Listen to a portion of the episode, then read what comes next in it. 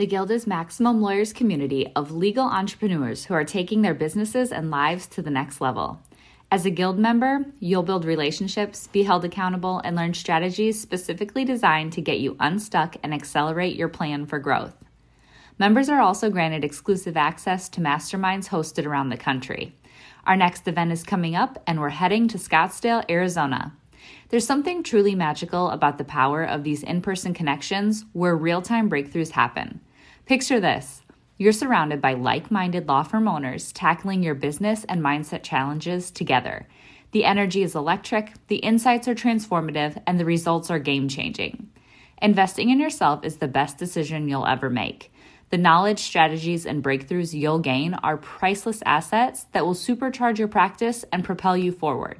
Join the Guild and secure your ticket to Scottsdale at the best possible price by visiting maxlawevents.com. Run your law firm the right way. This is the Maximum Lawyer Podcast. Maximum Lawyer Podcast. Your hosts, Jim Hacking and Tyson Mutrux. Let's partner up and maximize your firm. Welcome to the show. Welcome back to the Maximum Lawyer Podcast. I'm Jim Hacking. And I'm Tyson Mutrux. What's up, Jimmy? Today's a good day, Tyson. I went into the gas station to get some bottled water and I didn't have to wear a mask. It's kind of weird feeling, isn't it? It seems sort of naked. Yeah. I, uh, so Colombia is maskless, right? So you, you go around and there's people that still wear them. You know, I'm fully vaccinated. You're fully vaccinated. You look, they're like looking at you. You're looking at them. It's kind of like feeling each other out. It's it's going to be an awkward next six months, I think. Well, I do that whole thing where I check my right pocket for my keys, my back pocket for my wallet, my left pocket for my phone, and then I reach for my mask. So now I don't have to reach for my mask. That's right. Do you feel like you've got to have your card on you just to, in case someone asks you about it? um, I have a digital in my phone, so that's going to be my go-to. Oh, I didn't. I didn't think about doing that. Yeah, I didn't take a picture of mine. Good idea. Smart idea. All right. Well, you want to go ahead and introduce our guest? Yeah, our guest today is fellow guild member Curtis Kleem. And after 17 years, 13 years as a partner at a respected small town firm, Curtis went out on his own in June of 2018. He continues to work in the same town doing similar work, which is adoptions, family law, and personal injury. He has built a busy solo practice which uses technology to assist with keeping all the plates spinning at once. He is married and has two adult daughters, two almost adult sons, and the best looking grandson a man could hope for. That is awesome. Curtis, welcome to the show. Thanks for having me, guys. So, Curtis, i am sort of of the mindset that the longer you work for another firm, the harder it is to break free of that gravity. So, talk to us about you know your time at that firm and then sort of what led you like what was your thought process as you began to think about going out on your own and then sort of how that grew into you actually leaving sure it was a long process the truth was is that it was a great firm. Was I, when I was there, it's, still a great firm. Uh, a lot of great um, friends over there. My my thought process about leaving was that it was it was it wanted to be a full service law firm in a small town. That meant a lot of overhead. It meant a lot of expenses that I quite frankly, you know, with my practice areas, I wasn't really bringing enough in to justify all those all that overhead. And so it I, I began to think about you know could I do what I'm doing with much less overhead? And that's exactly what I've done the last almost three years now. Been able to do what, what I was doing with much less overhead. So it was a tough decision. It was a great breakup, if you will. I told all my partners on a Wednesday morning, and then I went over Wednesday afternoon and and did work for the county. We, we, we represented the county, and so I did some work on the county. And then the next morning, I opened up my firm, and I left with all my cases I did all the domestic relations cases at the firm. None of them wanted them, so I got to leave with all my cases, and so I had plenty of work to do the, the next day, and started, you know, bringing in new work.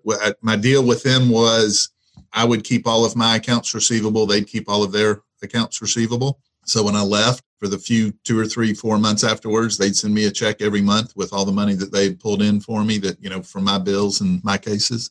So it was a great split up, but the it was tough. It was I told my father-in-law maybe two years beforehand that I was thinking about it, and I told him about a year, maybe 18 months later, and he kind of looked at me and goes, you know, you've been saying that for a while now. so it was, a, but it was a process, and it took me a long, it took me a while to get the courage to do it. So I actually want to back up a little bit. and kind of flip this the way Jim and I normally do it. So I want to talk about really your journey up to that point. So talk sure. about uh, you've been practicing for a little while. So so talk about your journey leading up to that.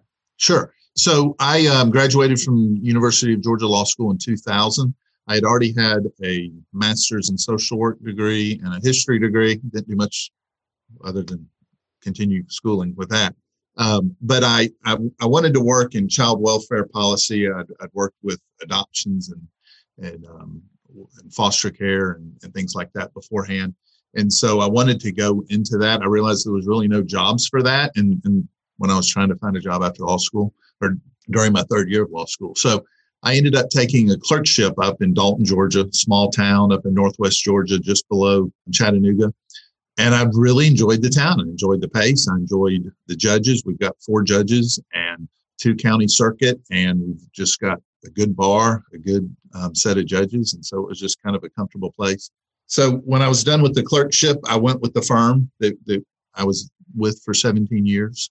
And I was originally hired to do mainly civil litigation, but in the process of being hired, the, the associate that was there doing domestics quit. And so they said, well, we, we really need you to do that. So that's how I ended up doing domestics. And so, as I had mentioned, I kind of just got to the point where I felt like I could do it better uh, by myself. And, and so ended up leaving. Curtis, most of what I know about being a small town lawyer, I learned from Jake Brigance and the John Grisham books, Time to Kill and Time for Mercy and Sycamore Row, which is my favorite. And what do people who don't work in a small town as a lawyer need to know, or, or what can you tell us about that lifestyle of practice and sort of how it might be different than you know a lot of the people in the group who focus on one thing in one city. Sure sure. There's a lot of advantages to to a small town. And you know domestics i'm i'm in court probably three or four times a month. Um, i'm seeing the same attorneys over and over again. We're representing the same kind of folks and we're seeing each other over and over again. And that builds collegiality. So if if i call up one of my fellow attorneys and I say, look, I just, something's going on. I need a continuance. That's it. It's done. So that, and, and that's, you know, of course, there's a few that, that are more difficult, but for the most part, that's how this works. And, and it's very easy to deal with other attorneys. They're not going to stab you in the back on this case because you know next week they're going to have a, one with you where you could stab them in, in the back if if you would. So so there's a there's a collegiality. There's a, a sense of I, I practice in a two county circuit our judges are the exact same. I know what the judges are going to do. So 80% of my cases, I can tell my clients pretty specifically, you know, that particular judge has this hang up and we need to deal with that. We just, we, we can't ignore it. We got to know that it's there and deal with it. So there's a lot of advantages to those kinds of things right there. I just wonder if, if practicing in a small town, like if you feel more pressure to take on cases that you wouldn't normally take just because the volume's less. That, well, you know, I think I, I mentioned you at one point. It's I, am afraid to niche down further than I have because I don't know that there's the work out there. I probably, you know, I love to do adoptions. My two adopt, my two daughters were adopted, and so that's a passion area of mine. I think I probably file more than half of the adoptions in this circuit, which I don't think you could even approach in a larger city like Atlanta or or, or Chattanooga but I don't know that I can garner or capture much more of that market. I don't think I could, you know, do more advertising and get get you know make it worth my while. So so the idea is, yeah, you. I don't know how much you can niche down in an area where, you know, there's just the the population's limited. So let's think back to when you went out on your own, and we are sort of jumping around, but I, I I'd be interested in talking about in those days after you left your old firm, what surprised you? What what excited you and what scared you? Wow. So what excited me is just, you know, having my name on the door, just the idea that every decision I had was mine. My wife was excited about that. She was she was gung ho from the from the very beginning. She was very excited about it. She was very encouraging. I told I told my partners on June 6th, we're both big history nuts. And so she sent out a, a a, firm, a family text saying, "All right, everyone, it's it's uh, D-Day. Uh, Dad's telling his partner. so it was this just this exciting time of knowing, hey, we're building something new, and um, we're going to do do things differently. We're going to use technology to try to make everything run smoother. So that was exciting to me. Um, try building out that uh, those processes. What scared me was, I guess, what scares everybody is where's the next paycheck going to come from. And so it was nice to know that when I left, I, I, was able to bring all my all my work with me. Of course, that meant I had a lot of fees that I earned over at the old firm that I was having to earn, but it also meant that I, I immediately had work to do. And then, you know, I'm not sure what else, but th- that's what scared me. I guess that's what scares everybody. So let's talk about the technology component that you you mentioned a few times. So how is it that you use technology to stand out, especially in in a smaller area? Sure, sure. One of the things that w- when I was at my previous firm, I, I, I started doing mediations and domestic relations cases about, I don't know, two years before I left my previous firm. And I asked my secretary at one point, I said, Hey, how much of your time is spent, you know, on the mediation practice. Now, mediations, I charge less than my hourly rate, my normal hourly rate, because I basically show up at the mediation, open the file, do it, collect my money, and go home. I never think about it. I never stay up late worrying about it. I just do it. And so it's a nice way to, to supplement the, the income. She told me that 50% of her time was spent scheduling the mediations. And I said, no, we got to fix that. So when I went out on my own, I had re- I had plenty of um, time to research this stuff beforehand. I found Acuity, an online scheduler. My online scheduling for mediation, I joke around with people because I'm well used as a mediator. And I joke around with people. I said, the only reason is because it's so easy to schedule my mediations. They can find my availability, enter the information. It goes into a spreadsheet, an Excel spreadsheet. And then we have a mail merge that creates every document that we need. So our admin time on a mediation is probably 10 minutes, if that. And so building that out, and I, I'm kind of geeked out on that stuff. I enjoyed it. I liked it. But my wife's my administrative uh, or my uh, mediation specialist, and I taught her how to do it. And, and like I said, it probably takes her 10 minutes. The, the most difficult part is conflict check. Um, that's that, and because that's manual, and I haven't figured out a way to, to really get that down. But so things like that, things like I, I use Office 365. So I, I, try as much as possible to, um, you know, take advantage of, of, of all the different um, programs that are there and things like that. So I want to brainstorm for you. Sorry, Jim, I'm gonna cut in real quick. What what case management system do you use? So I'm I'm in my case, I'm working through Lawcus to try to build it out so that I can switch to Lawcus. I'm trying that's kind of a supposed to be a second quarter goal um, to get it ready and and I'm waiting for them to fix one or two things that they say are coming, and then I'll be able to to make some real headway. So hmm. that's kind of. All right, I'm gonna I'm gonna brainstorm and hopefully give you a solution to the conflict check by the end of the uh, end of the show. I'm on okay. the clock. Give me your up. Okay. Running your own practice can be scary, whether you're worried about where the next case will come from, feeling like you're losing control over your growing firm, or frustrated from being out of touch with everyone working under your license. The stress can be overwhelming. We will show you how to turn that fear into a driving force of clarity, focus, stability, and confidence that eliminates the roller coaster of guilt-ridden second-guessing and mistake-making to get you off that hamster wheel for good. Maximum Lawyer and Minimum Time is a step-by-step playbook that shows you how to identify what your firm needs and how to proactively get it at every stage of the game so you're prepped and excited for the inevitable growth that will follow. Name the lifestyle that you want and we'll show you how to become a maximum lawyer in minimum time. Find out more by going to MaximumLawyer.com forward slash course. Curtis, what do you say to the lawyers? And I know this this is sort of a softball, and and we'll, we will like your answer. I know that, but what do you say to the lawyers who say I'm too busy to spend out the time building out that system to allow you to spend 10 minutes in administrative time on your mediations? I mean, so, so many people we always get this resistance from folks saying, "Oh, I'm too busy doing, doing, doing," and they don't want to set aside that time. What What was your mindset for that? Well, I, I think the mindset is kind of funny to think about it this way. That that you know, if you have an ad- administrative staff that's spending fifty percent of their time on your least, on your on your you know your practice area that has the least uh, hourly wage, that that's just not a good look. It's just you're never going to get anywhere that way. And so to, to me, the idea was if if I'm going to go out on my own, I'm going to do it lean. I'm going to be, you know, I didn't hire an assistant immediately. And so I had to have things that did all that work for me. I also, people can schedule their initial consultation on my website, just like that. I don't, they don't have to call. So those kinds of things happen automatically. There's no, I, I can't imagine the return on investment that I've had just from doing that with just those two things.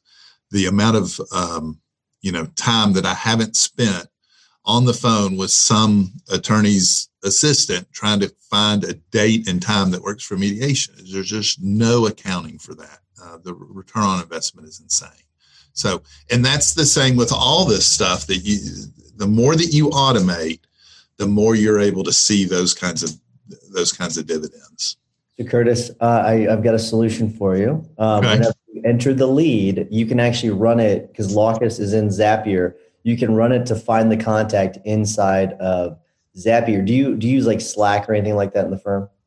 No, we use Teams for for that kind of thing. Perfect. I do dabble in Zapier. So well, let, us let's stay. Let's say you got Teams. You can actually run it. Lead goes into um, into Lawcus. You can run it. You can actually however you enter. It doesn't matter how it enters in. It comes in. You have to find the contact inside of Lawcus and then you could have it send you a message in Teams if they found a another a similar contact. So boom, right. you've run your conflict check and you've been alerted of it. So yeah. that's just one simple way of doing. I'm sure other people have a variety of other ways, but anyways, so that's your solution. But let's talk about the future though. Where where are you headed with this? What what are your big, hairy, audacious goals for for the future? Sure.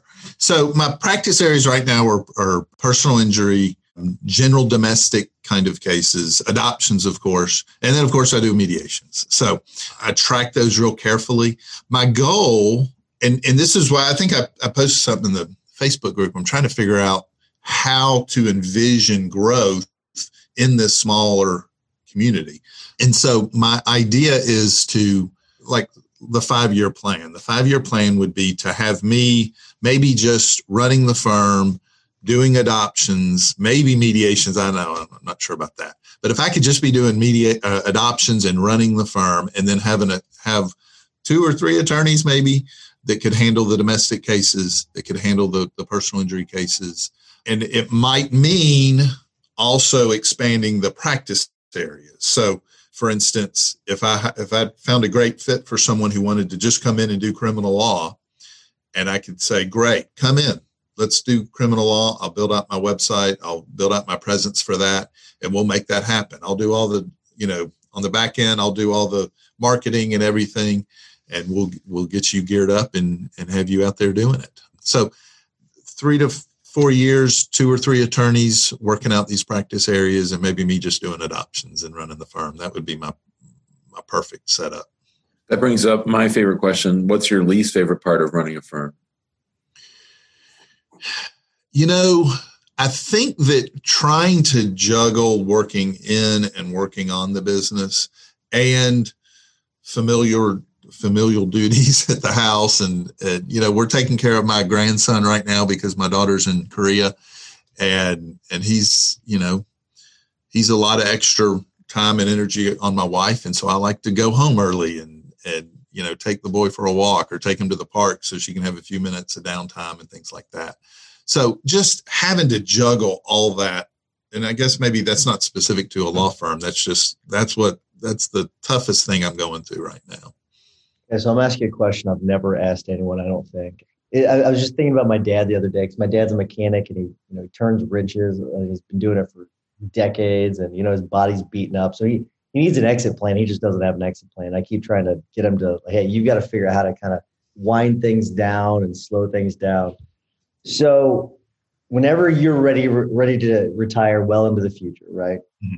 How do you what do you need to do to set your firm up so that it's running yourself at that time so you can just walk away and it have it, it make money for you? Well, definitely get to the point where we get these extra or other attorneys in. We get to the point where we're having where the marketing's taking care of itself, where we've got good attorneys who are getting referrals. We get you know, obviously, small town, you're going to get a lot of referrals. So, so we appreciate all of that. But, but eventually, I guess then having a good business manager or office manager who is in running the day to day of the business side of everything.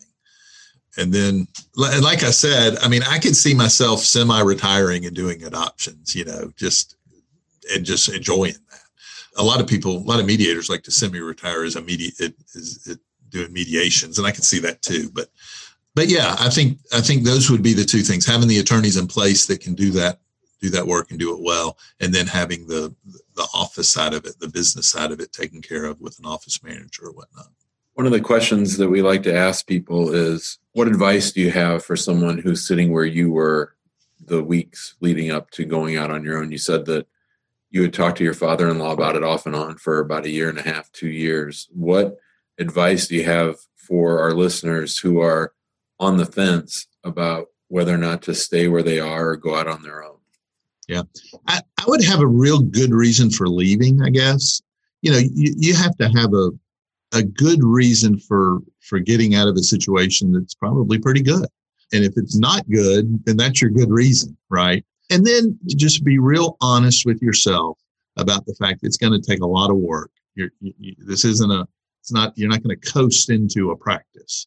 You're going to have to put in the time, put in the energy, and try as much as possible to think smart, not hard, you know, to work smart, not hard, and figure out those ways that you can multiply your time and your energy through automation, through through all. I mean, there's all kinds of resources out there that that make what we do now, which is interface with the public. I, I interface with the public, and there are so many ways to make that go smooth. And so, look into those and make sure you're finding those and, and put them to use. Just kind of think outside of the box. That one of the issues with my other firm is that you know they just it was hard to implement new things and but there's so many things out there that can make this stuff move a lot smoother than than um, kind of the traditional way of doing it. So look for them, find them. You know, reach out to people like you know like Maximum Law. I've learned a lot of this stuff just kind of listening to y'all and figuring out you know on the website and or the, the facebook page and and seeing all the different things that are out there explore that stuff because it's going to save you time and energy down the road so Curtis, is is having your own firm what you expected? And and if not, how's it different? How's it the same? Is, is it what you expected? I, I, guess it is. I mean, I'm still doing a lot of work. You know, I'm still. I probably work about the same that I did at the other firm, which is probably too much. You know, you know, it was easier to get burned out at the previous firm. It's. It, it, I'm just invigorated after 17 years of practice. I'm invigorated doing it you know, under, you know, under Kleem law. I, I, enjoy that. So it's, it's still a little anxious. It produces lots of anxiety, wondering where the next month is, you know, how are we going to pay the bills next month and, and all that. And that's just, I've been doing that for 20 years though. I guess that's small town practice, but, but it, it's about what I expected it to be. I didn't expect to not have that, that the, the feeling of getting burned out that doesn't seem to be as much of an issue as it was. So, Curtis, for my last question, I'm wondering what could we do to make the guild better? You've been in the guild for a while now. What could Tyson and I do to to make it even more helpful for people? So I may not be the person to ask because I joined the guild right when we took in my grandson, and I suddenly realized I'm I'm not going to leave, but I suddenly realized I don't have like the Mondays and Friday meetings are very very tough for me. I, I went on them for a few weeks and then i was like i, I can't do it that's my lunchtime and i'm with mediation. It's just it's, so and i need to work through the um, maximum lawyer minimum time. Is that it? Yep. Uh, but i just haven't had the time. So i don't know that i'm the good one to ask. I certainly appreciate the camaraderie and the facebook group and the just the information and the encouragement. So i don't know that i'm going to be able to be very helpful in that question. Oh good. Yeah Hey, at least you didn't say something like really bad. Oh, you all need to fix everything. Y'all need to get new people running it or something. all right, Curtis, we do need to wrap things up. Before I do, I want to remind everyone to go to the big group, get involved there. There's a lot of great information being shared every single day. If you're interested in the guild, go to maxlawguild.com. And then if you I want to remind everyone, go to maxlawcon.com to get your tickets because we will sell out. So make sure that you get your tickets because they are going fast. So make sure you get them. People are apparently excited to get out uh, in October and see each other, which is awesome. We look forward to seeing everybody. Go to maxlawcon.com to get your tickets. All right, Jimmy, what's your hack of the week? I'm at that stage in our firm's growth where there are now about two or three levels of people between me and, and the sort of the new hires, the, the frontline people. And as much as I hate it, people in the office can be scared of me, right? Like, and I, I, I absolutely hate that. Like, it, it drives me crazy. I do everything I can to break down those walls and to, to not make it like that. It's one of the reasons I wear my cargo shorts and flip flops and my t-shirts to work. I just like to keep it chill. And your socks with your flip flops. I got them on right now. Here we are. Mm-hmm. Yeah. And so, but I did just read a great book, and the name of the book is How to Be a Great Boss. It's by Gino Wickman and Rene Boer, and it's very practical. And in the book, they sort of encourage us to take on that word boss. Like when my dad owned his firm, he wanted everyone to be scared of him. He sent his emails in all caps, right? And so he's sort of old school. And, you know, when, whenever I have to let someone go, he always volunteers to come in and fire the person because that was part of his job that he liked. This book sort of strikes that balance between me wanting to, to be as less formal as possible and my father being way out on the extreme. It sort of walks you through, it encourages you to embrace the idea of being a boss. And then it gives you some real practical tips on on how to be a great boss. I feel like I've got to kind of salvage your father's reputation for second. Your dad's a really nice guy. So, well, he's chilled now. He's going to be 80 next week. He's chilled out. That's why. Oh, because because the, the encounters I've had with him, he's a, he's a nice dude. So maybe he just had to like he was nice the rest of the time. He just had to take out his anger on firing people. Maybe that's what it was. But who knows? All right, Curtis, you know the deal. What is your tip or hack of the week? So I, I, use Office 365. Number one, they've got a free alternative to Loom. Is it Loom that does the videos? Video. They've got a free alternative to that. I'm forgetting the name of it right now, but it allows 15 minute videos. It's great. But the one I have is so I do a lot of adoptions. We have adoption petitions, and they can be really particular, really, really involved. I use the um, Excel spreadsheet with a mail merge into my those petitions. And what, what used to take me an hour to draft a petition, maybe an hour and a half, I can get a first draft in about five minutes.